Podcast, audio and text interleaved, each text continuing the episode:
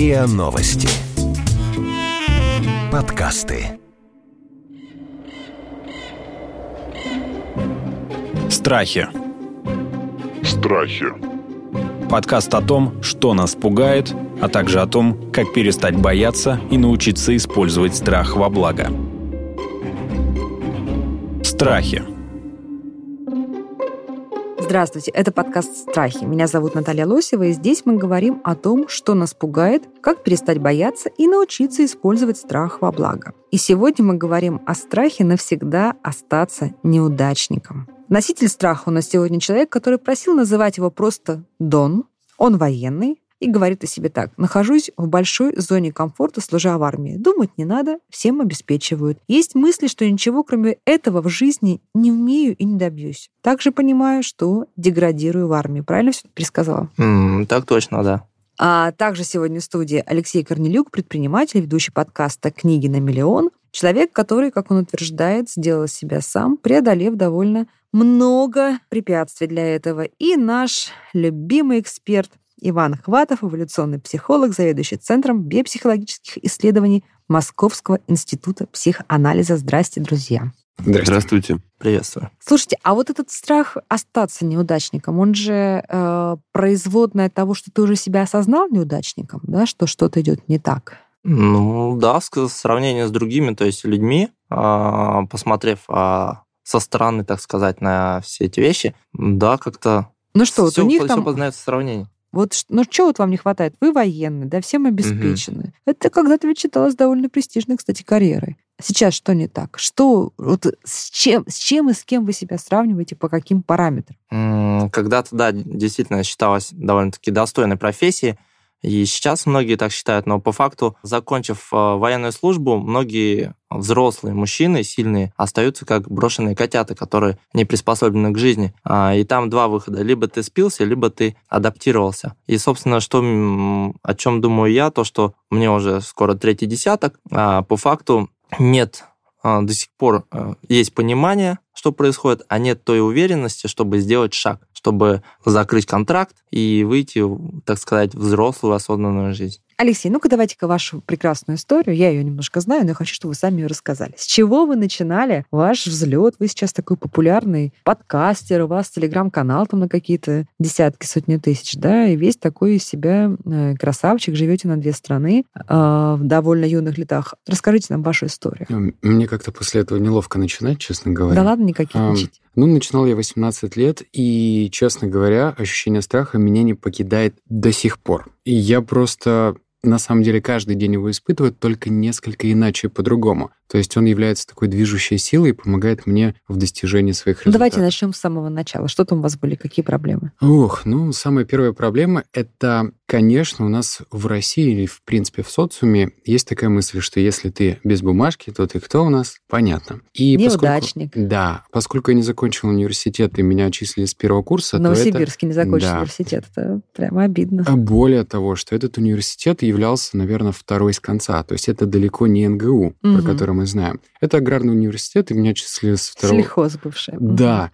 И когда меня отчислили, я понял, что как-то страшно. В прямом смысле, потому что м- я даже какое-то время попытался пораскидывать резюме, и когда я слышал тишину, точнее, мне никто не отвечал, я понял, что мне делать дальше. Это такой глобальный страх, э, который нужно было с самого начала пережить. И я пережил его через книги. Я просто начал читать и открывать свою макушку э, новому пониманию, что и как А что вы дальше. ели, извините, во что вы одевались? А, поскольку у меня тогда было 18 лет, и я еще как бы числился... В детях? Да, в детях. Я еще жил с родителями. Но как только а моя мама узнала, что меня отчислили, мне пришлось срочно менять место дислокации. Так Отличная что потом мама. я работал за тысяч, наверное, 15-16. И... Итак, вы стали читать книги, и что дальше произошло с вами? Я просто начал развиваться. Я просто начал понимать, что в моем случае высшее образование не нужно было, потому что я, не знаю, наверное, с детства очень хотел стать... Меня даже в детстве спрашивали, кем ты хочешь стать? Я хотел стать хорошим человеком. И в моем понимании... Что мы знаем, как мы знаем, не профессия. Да, так. то есть мне очень сложно было сказать повар, поваром или полицейским. Нет, никогда какой-то... Ну хорошо, вы стали читать книжки. Вы себе как-то визуализировали, что вот как, когда вы перестаете быть неудачником и становитесь удачником?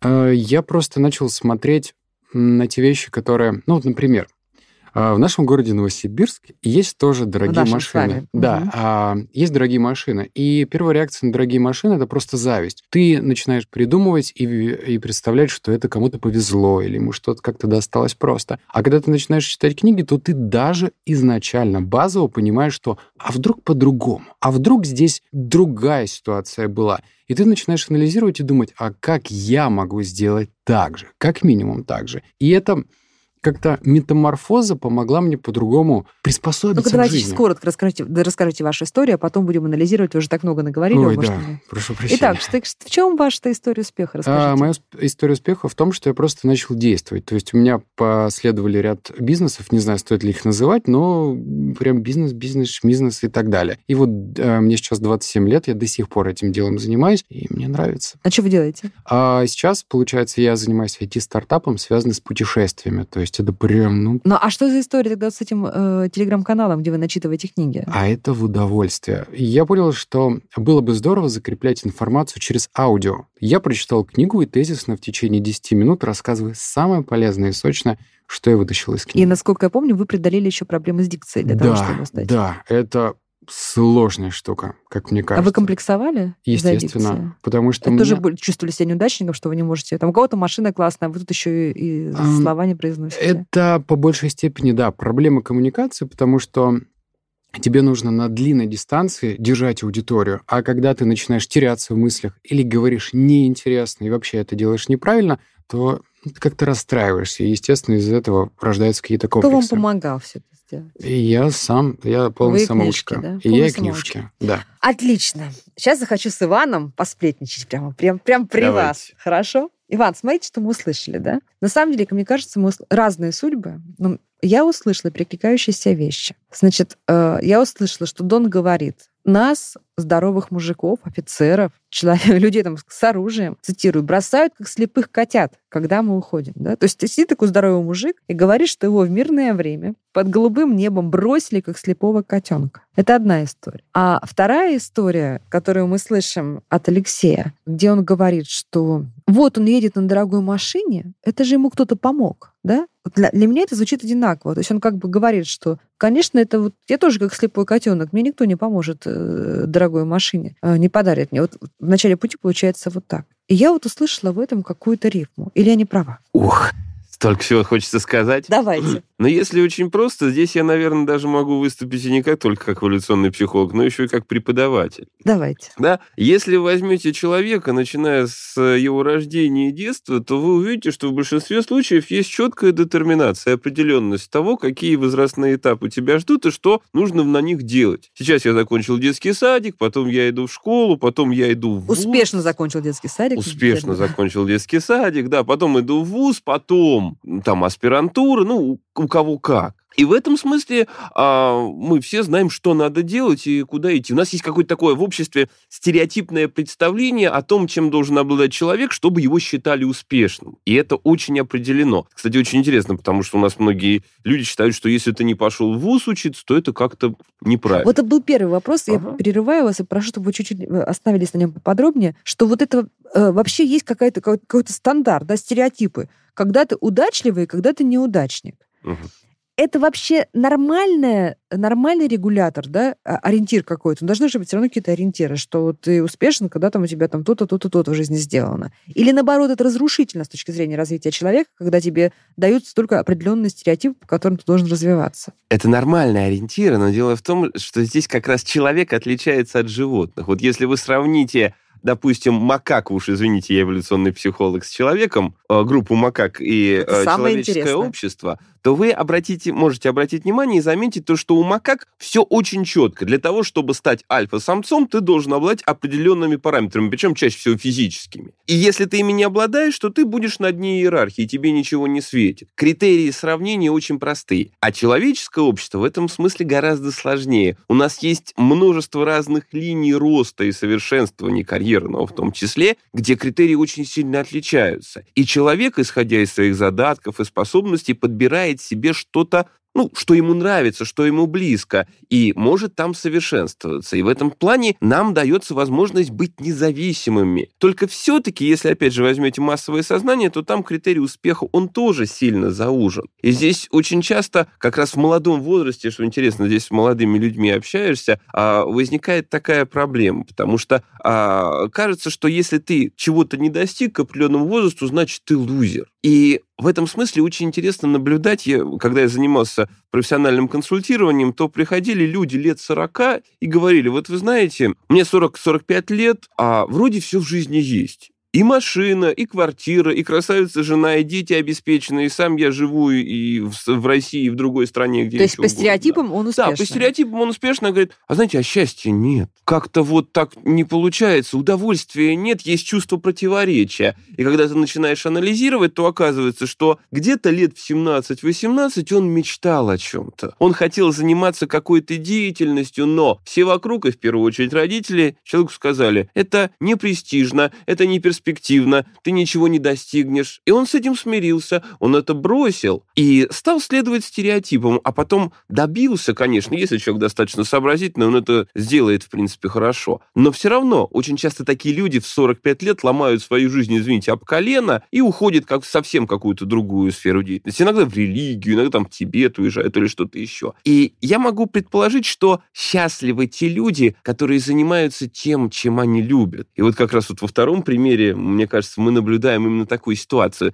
Наверное, здесь определенную роль сыграл случай. То есть человека отчислили из э, университета, да, и э, он был поставлен в нетипичную ситуацию, но смог ли себя найти ту сферу, в которой совершенствуется, совершенствуется То есть он был на развилке, получается, да? Он был на развилке, на которой он мог поломаться, да. либо он мог вот этот волшебный пендель использовать как э, некий ядерный потенциал для взлета. Это одна история, она понятная, и мне кажется, что очень многие истории успеха, как раз мы это знаем из кинематографа, да, когда неудачник достигает полного дна, когда он э, не имеет никаких дополнительных возможностей, никакой там поддержки, никакого лотерейного билета, никакой там волшебной феи крестной, да, которая там палочкой, так сказать, по макушке стукнет, и все будет. И вот от отчаяния, да, начинает сам э, подпрыгивать. Так была ваша ситуация. Да. Алексей, да? А вот ситуация, давайте посмотрим ситуацию Дона, которая, мне кажется, гораздо интереснее. Вы вообще пошли в этот э, вуз военный. Э, почему? Нет, у меня на самом деле а, не военный вуз, и как бы... А что же, как вы стали военным? А, по воле случая. То есть у меня сейчас а, третье высшее образование, но они все государственные. И, ну, то есть гражданские. А как бы военным я стал по контракту, то есть я прапорщик. Значит, у вас три высших образования. Ну, сейчас заканчиваю третье. Хороший неудачник у нас с вами, да, Иван? Ну, да, то есть, да, да сейчас слушая а, ребят, я, то есть, ну, как бы анализирую тоже. У меня действительно, а, я понял такую закономерность, чем дольше ты остаешься в рамках социальных, да, то есть а, у меня действительно детский сад, отличник, да, школа, все хорошо, университет, то есть, ну, все здорово. И, то есть, даже студенчество, там было студотряд обязательно поехал, комиссар, то есть начальник отряда, отвечающий за моральную составляющую, да, все такие, то есть везде хорошист такой. И м- так получается, что и в университет больше шел действительно первых два высших, они были как ну, потому что, чтобы уж а. лучше всех, да? Чтобы Нет, это... социально одобряемый, так сказать, Я даже вписаться. не получал действительно от этого удовольствия, просто, ну, все получают, и я отучился. Как бы, вот. Третье, ну, третье действительно уже то, что мне нравится. А какой, если не секрет, третий вас? Психология общего развития. Иван, ну-ка вот прокоммен... хочу ваших комментариев. Прямо сейчас хочу комментариев ваших немедленно. Что это за дорога у него такая? Это дорога, которой идут очень многие люди. Ну, тоже, а то как раз с чего я начинал, да? Если ты не идешь 17 лет в ВУЗ, то ты лузер, лузер да? Помоги тупому устроиться, да, пойдешь учиться туда, угу. и, соответственно, ничего в жизни не достигнешь. И очень многие люди идут не потому, что хотят. Я ведь работаю со студентами, я постоянно это вижу. Они учатся, потому что так сказали. Или даже как-то так в массовом сознании витает представление, что так нужно. Кстати, очень так многие девушки, например, замуж выходят, потому что пора, а не хочется. Ну, конечно, часики тому... тикают, конечно. Да, примеров там очень много в этом отношении. И каждый раз тебе говорят, как правильно, как нужно, соответственно соответственно, быть хорошим, следуй этому. И в этом смысле, да, вот у классика психологии Эриха Фрома есть такая книга, называется «Бегство от свободы». И в этом смысле он полагал, что многие люди от свободы бегут, потому что свобода предполагает непредсказуемость, предполагает риск и, соответственно, ответственность за все это. Люди этого не хотят очень часто. Страхи. Подкаст о том, как перестать бояться и научиться использовать страх во благо. Вы для себя как-то рисовали, Дон, вашу картину какую-то э, эфемерную, воображаемую, ну вот вашего счастья, когда вы себя ощущаете успешным человеком. Что там есть в вашем успешном будущем? Придумано, mm. что там должно быть? Да, конечно, сейчас вот 2018 э, год, он был трансформационным для меня, потому что а, я брал отпуск и как бы а, заходил на тренинг да, то есть мне вот э, эта обстановка, когда сидишь с ребятами и обсуждаешь, вот зарплату получили, э, либо кто-то машину взял, э, либо там, ну как это, с девочками куда-нибудь уехал, да, ну, всю зарплату как-то так теряется, потом весь месяц обсуждает только кто как машину чинит, еще что-нибудь, угу. да, и как-то и ни книжек не пообсуждаешь, ничего. И, соответственно, я понял, Вы имеете что... в в да? Да, я понял, То есть вы поняли, что мне интересно с этими людьми? А, вообще. И, то есть, беру отпуск, захожу на тренинг, трачу деньги, там, а, сослуживцы крутят пальцы у виска, типа, ну, что ты, секта, все. И начинаю, и там пошел такой процесс, как видение, как действительно то, что на 25 лет я планировал, и понимаю, что ну, в армии я к этому не приду, что я себе описал. Это действительно, когда я буду счастье, такое понятие, дом на земле, зеленый газон, собака золотистый ретривер, да, и, наверное, финансовая независимость, да, вот ребятам до этого говорил, то, что открываешь а, в ресторане меню, и ты смотришь не на ценник, а на меню. Ну, знаете, что есть рестораны с разным меню, между прочим. А, Тут тоже. Ну, в одном так, вы да. и не посмотрите на ценник, а в другом... А, окружение. Окружение многое для меня значит. Э, это те люди, с кем я могу обсудить книги, а, то есть различные совершенно. Вот в дорогом ресторане или это может быть там на лужайке? Это сказать, вот, с умными думаю, нищебродами с окружением это не важно где. То есть можно действительно и в парке Горького сесть с ними, поиграть там какой-нибудь Cashflow, там а, монополию, да, просто развеяться, просто прогуляться, и эта беседа будет куда продуктивнее, чем, опять же, в казарме, где решить уточнить. И вы не будете нет. неудачник. Вот в этой картине вы не неудачник. Я буду личностью, а это уже не неудачник. Достижимая, Иван, эта цель? Она, это, в смысле, это правильный вообще подход? Вообще можно себе э, визуализировать и в граммах, так сказать, вывести, э, вот что такое я не, науда... я не неудачник, да, вот я наконец то достиг какого-то этапа, я себя за это хвалю. Вообще нужно это делать? В принципе, это любой человек делает. То есть, когда вы осуществляете какую-то деятельность, у вас есть мотив. Мотив – это вот образ предмета потребности. Вы представляете себе, что я хочу получить в результате, начиная от того, что я иду утром готовить яичницу, я ее себе представляю, заканчивая тем, что я иду получать высшее образование и профессию. Слушайте, ну жизнь непредсказуемая. Он сегодня нарисовал там ретривера, а у него э, ему девушка принесет, не знаю, там овчарку. А он себе уже нарисовал некий стереотип, что я не буду неудачником, значит, у меня там будет зеленая эта лужайка, ресторан и ретривер золотистый. Вот это, мне кажется, это не, не получается ли, что он опять делает то же самое, что он опять в те же стереотипы, в, которых он уже погряз, он те, в те же стереотипы себя загоняет. А вопрос только в том, чтобы человек был для себя искренний, мог достаточно хорошо, употреблю профессиональный термин, рефлексировать. То есть понимать, насколько то, что он достиг, оно реально приносит ему удовольствие. Вот а, вы заработали на автомобиль, купили его, вы купили себе квартиру. А у кого-то квартира больше, автомобиль лучше, да? Есть такое. Алексей, вот зависть угу. и ревность это является правильным стимулятором а, для человека, который сегодня ощущает себя неудачником и недоволен своей жизнью. Давайте всем троим вопрос хочу задать. Я понял. Ну, давайте, наверное, я отвечу. Угу. А, касаемо зависти. Зависть — это просто, не знаю, чувство, которое стоит принять и жить с ним. Вопрос, как ты реагируешь на эту зависть положительно или отрицательно. Вот и все. Ну куда ладно? То есть что, вы считаете, что это нормально? Это не съедает вас, это... не разрушает? Нет. Если ты изначально ставишь какие-то блоки и понимаешь, к чему приведет, если ты дальше будешь обдумывать вот эту зависть, то да, она тебе, конечно же, съест. А если ты поставил галочку, так, зависть есть, ага, идем дальше. Это как в процессе медитации. Мысли все время приходят в голову, и ты от них не убежишь. Ты не можешь поставить стоп. Если ты начинаешь думать, так, только не думать, только не думать, они всегда придут. То же самое с завистью. Невольно, когда ты проходишь и видишь огромную яхту, ты, конечно же, ловишься на мысли, что, черт возьми, я тоже хочу. Сколько же ее содержать? Да, это уже Ловлю второй себя на вопрос. мысли, да. Это уже второй вопрос. Так, Дон, скажите, пожалуйста, вам, для вас вот сейчас, в данный момент, зависть и ревность являются мотиваторами для того, чтобы оттолкнуться и, так сказать, в вашем сознании перестать быть неудачником? Я, наверное, также соглашусь, что я просто с принятием. То есть, если, допустим, ну, говорить про меня, я действительно вижу человека, у которого заработок больше, да, гораздо больше. И я понимаю, что завидовать, ну, смысла нет, это ничего мне, это вообще как бы как вина, деструктивное чувство. Я просто пришел и сказал, научи зарабатывать. А как это сейчас современно, будь моим ментором. И, собственно, не знаю, зависть и в каждом из нас действительно, как по притче, есть а, два волка, там хороший, плохой, и только ты решаешь, кого кормить и кто выиграет.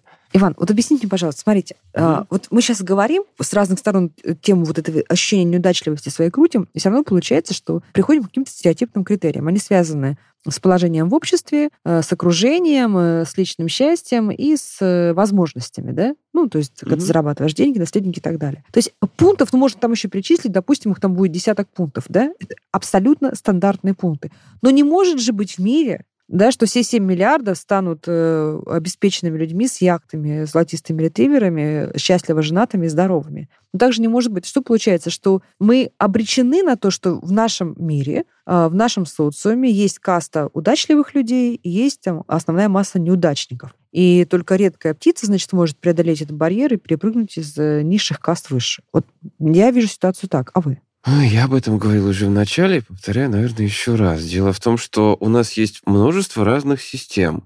И если, допустим, сравнить меня и любого из здесь сидящих, то, наверное, окажется, что мы несопоставимы, потому что мы выбрали совершенно разные пути карьерного роста, и в этом отношении мы не конкуренты друг другу. Но если ты выбираешь для себя определенную линию, и если ты искренне это делаешь, то там тоже есть люди, которым ты завидуешь. Одно дело, если ты какой-нибудь видеоблогер, и ты смотришь на того, у кого там миллионы подписчиков. Другое дело, когда ты спортсмен и сравниваешь себя с олимпийским чемпионом, или когда ты ученый и смотришь на коллегу, у которого огромное количество публикаций. Все равно есть кто-то, кто лучше. И в этом смысле А у вас, например, жена красивая. Э, с- э, каждый сам для себя выстраивает э, значимость и иерархию, потому что вот ну, если позволите, есть люди, для которых вообще не важны эти автомобили. Это, наверное, очень сложно представить. Но есть люди, в системе ценностей которых этот автомобиль, яхта, дом, они не на первом месте. Они даже проходят мимо этих яхт и удивительно не Безэмоционально, бестрепетно. Безэмоционально. Мгм. Для них важно что-то другое. Но в их системе ценностей есть будет тот же кто-то,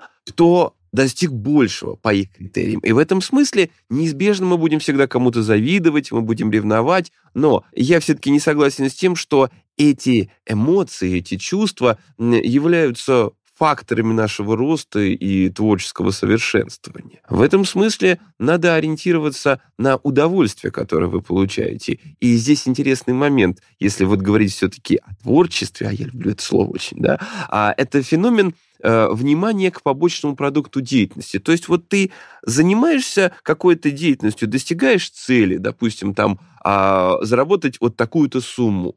Ты делаешь это разными способами, и вдруг внезапно ты начал заниматься какой-то деятельностью и, вдруг понял, что она для тебя интересна. Ты, допустим, стал работать в какой-то новой сфере, вот, например, читать книги или вести какой-то канал там на YouTube, или э, общаться с новыми людьми, и ты понимаешь, а может быть, мне не нужна эта машина. И я отклоняюсь, а потом снова отклоняюсь. Этот путь и процесс поиска, который совершенно нормален для человека. Найти то, что вам является важным, для вас является важным и главным. Это то, чем люди вообще-то занимаются всю жизнь. И очень много примеров тому, как человек находит для себя эту сферу, эту деятельность 40, 50, 60 и даже более лет, и потом только становится выдающимся успешным. Главное, чтобы вы любили то, чем занимаетесь. Я, наверное, говорю очень банальные вещи, но, наверное, ничего. Давайте мы в практической плоскости, да, Ага. вот тем людям, которые действительно с недаемым этим страхом, на мой взгляд, разрушающим, конечно же, и очень неприятным, что я вот, я, э, жизнь моя не удалась, и, похоже, дальше тоже не удастся. А, давайте вот по три совета, да, что мы делаем. Почему хочу, чтобы Дон тоже дал совет. Алексей, давайте. Mm. Человек, который где-то там сейчас сидит, нас слушает, вот такой скептический, может быть, даже с раздражением, что вот взялись они меня поучить, да, у меня ничего не получается, неудачником я умру. Три ваших совета. Мне кажется, а, главный, пожалуй, даже первый совет в том, что тебе, если ты понимаешь, осознаешь этот страх, это уже хорошо. Просто принятие. Это как то же самое. То есть про... хороший страх, на ну, самом конечно, деле. Ну, конечно, если угу. ты это осознаешь. Если ты просто но даже не замечаешь этого, то это, наверное, не очень хорошо. Каждый человек должен в чем-то ну, состояться. Не обязательно в деньгах. Да, действительно, кто-то в творчестве. Но если ты понимаешь, что ты посредственность и живешь с этим, то это, наверное, не очень хорошо. Вы смиряешься Да, а вот если ты осознаешь, что ого, а как бы можно по-другому, и я, возможно, останусь неудачником, это плюс. Ты уже как бы сошел с колеи, ты как бы по грунтовой дороге едешь. Это первый совет, то есть принять, хорошо поставить плюсик, идем дальше. Второй совет — это просто начать что-то делать дальше. То есть принять-то это одно, а действие — это ключевая вещь, которая нас и вытащит из этого состояния. А чтобы действовать, нужно свою думалку развивать, развивать мышление. И я, опять же, убежден, что, наверное, менторство а, или еще что-то не самый лучший путь, потому что ты должен ко всему приходить самостоятельно. Не с подзатыльника более умного человека, а именно самостоятельно. То есть рефлексировать, понимать, что ты делаешь хорошо, что плохо. Читать. Это второй мой совет. Ну и третий совет — это наслаждаться жизнью. Да, простые вещи, я с этим полностью согласен, потому что именно так ты ты побеждаешь этот страх просто на автомате, потому что э, в какой-то степени побеждаешь, конечно. А когда ты занимаешься любимым делом, ты так оглядываешься назад и понимаешь, ого, сколько я прожил, но хорошо прожил. Вот, поэтому мои три совета, они простые, и использовать их можно, ну, прямо сейчас, наверное. Прям очень мудро для 27-летнего человека, которого выгнали с первого курса университета, а он потом взял и все сделал. Ну что, давайте, Дон, ваши три совета, а потом Новован сделает заключение нашего эпизода. Хорошо, ну, мои советы, наверное, сам себе, да? Как сам, сам себе. себе, да. Это поменять окружение, да, это как а, тот же Киосаки сказал, хочешь быть богатым, а, общайся мудро, с богатыми, да, да хочешь быть а, спортсменом, общайся с спортсменами. Если будешь с бедными общаться, станешь бедным, соответственно. А второе, грамотно распределяйте свое время, потому что у каждого человека есть 24 часа, и только он решает, как ими распределиться. И у богатого, и у бедного, у неудачника, и у счастливчика те же 24 часа. А, ну и соглашусь, читайте книги. На самом деле это кладезь информации, а, там много истин, много знаний, и нежели посмотреть ну, слушайте, там... друзья мои, ну вы вот, вот, вот тоже, вот общие слова, да, вы, Дон, тоже закончили третий, третий вуз и прочитали кучу книг, а при этом сидите, боитесь остаться неудачником, да, то есть, наверное, не просто читаете книги, mm-hmm. да, но надо, я не знаю, что. Можно я дополню да. по поводу книг? Это, это действительно размытый совет читать книги нужно читать книги и быть фанатом. Например, когда у меня не было денег, я читал в маршрутке. На меня наваливались все люди, и я читал. Я стоял в очереди в продуктовый магазин, чтобы купить продукты, и читал эти книги. Я читал всегда и повсюду, просто потому что понимал, что это такая веревка свыше. И мне нужно ухватиться, тянуть, тянуть ее до тех пор, пока я смогу выбраться. Вот это мой совет. Фанатом быть. Иван, рассейте мои сомнения. Что-то я им не верю этим молодым людям. Можно я Давайте. прокомментирую? Да. Очень хочется. Да. Когда я учился в первом классе, у нас был такой предмет, назывался техника чтения. У меня всегда по этому Ух предмету ты. стояли двойки. Меня родители никогда не уругали, и папа говорил, это как э, соревнование, кто быстрее съест котлету. Но мама очень из-за этого переживала, наседала на меня, и я с тех пор терпеть не могу читать. Вот это да, вот это Я да. читаю книги не потому, что мне доставляет удовольствие процесс, а потому что мне интересно. И я их глотаю буквально, потому что мне нужно получить какую-то информацию. Поэтому, ну, с общий момент информация нам необходима. Но я хочу обратиться, хочу обратиться к тому, кто нас слушает скептически и говорит, я был неудачником, и вы мне ничего не скажете. Я хочу ответить, ну да, вы были неудачником, и вы им останетесь, и ничего не изменится, если вы таким себя считаете. В психологии есть такое понятие, которое называется приобретенная или выученная беспомощность. Оно обусловлено тем, что человек длительное время, сталкиваясь со своими неуспехами раз за разом, снова и снова, снова и снова, он привыкает к тому, что он неуспешен. И даже справиться с какой-то совсем простой вещью не получается. Решить хотя бы самый ариф... элементарный арифметический пример он уже не может. Он как бы ручки опускает и готов так дальше жить. И в этом смысле ситуацию надо переламывать. То есть надо найти хотя бы какую-то сферу, в которой вы успешны. И в этом смысле общество является прекрасным ориентиром. Если вы занимаетесь делом, в котором вы имеете какие-то способности, то вам люди будут говорить, слушай, классно, а давай еще попробуй. А нам нравится то, что ты делаешь, нам нравится то, как это ты делаешь. И в этом смысле нужно быть чутким к тому, как люди отзываются. Но если человек убежден, то его не сломать. То, что он неудачник. Если он неудачник. И наоборот. И наоборот, соответственно, да. Друзья, мне кажется, это исчерпывающее э, заключение нашего разговора. И для меня это был очень интересный разговор, потому что я здесь увидела и два интересных психотипа, и две разные судьбы, ну и, как всегда, блистательный Иван Хватов, эволюционный психолог, заведующий Центром биопсихологических исследований Московского института психоанализа, и наши гости Алексей Корнелюк, предприниматель, ведущий подкаста «Книги на миллион», и Дон, который военный, с тремя высшими образованиями, который сейчас как раз и задумывается о том, как же ему вырваться из этого стереотипа неудачника, который возможно, себе не очень справедливо приписал. А это был подкаст «Страхи». Подписывайтесь на этот подкаст на сайте ria.ru, в приложениях подкаст App Store Google Play, комментируйте и делитесь с друзьями. Ну и присылайте нам свои истории, свои страхи. Будем и дальше говорить о том, что нас пугает, как перестать бояться и научиться использовать страх во благо, потому что вместе бояться не страшно.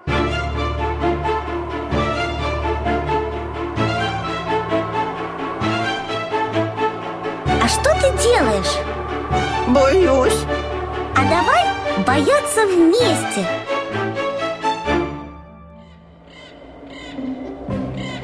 Вы слушали эпизод подкаста «Страхи». Подкаст о том, что нас пугает, а также о том, как перестать бояться и научиться использовать страх во благо. Подписывайтесь на подкаст на сайте ria.ru в приложениях подкаст с Web Store и Google Play. Комментируйте и делитесь с друзьями.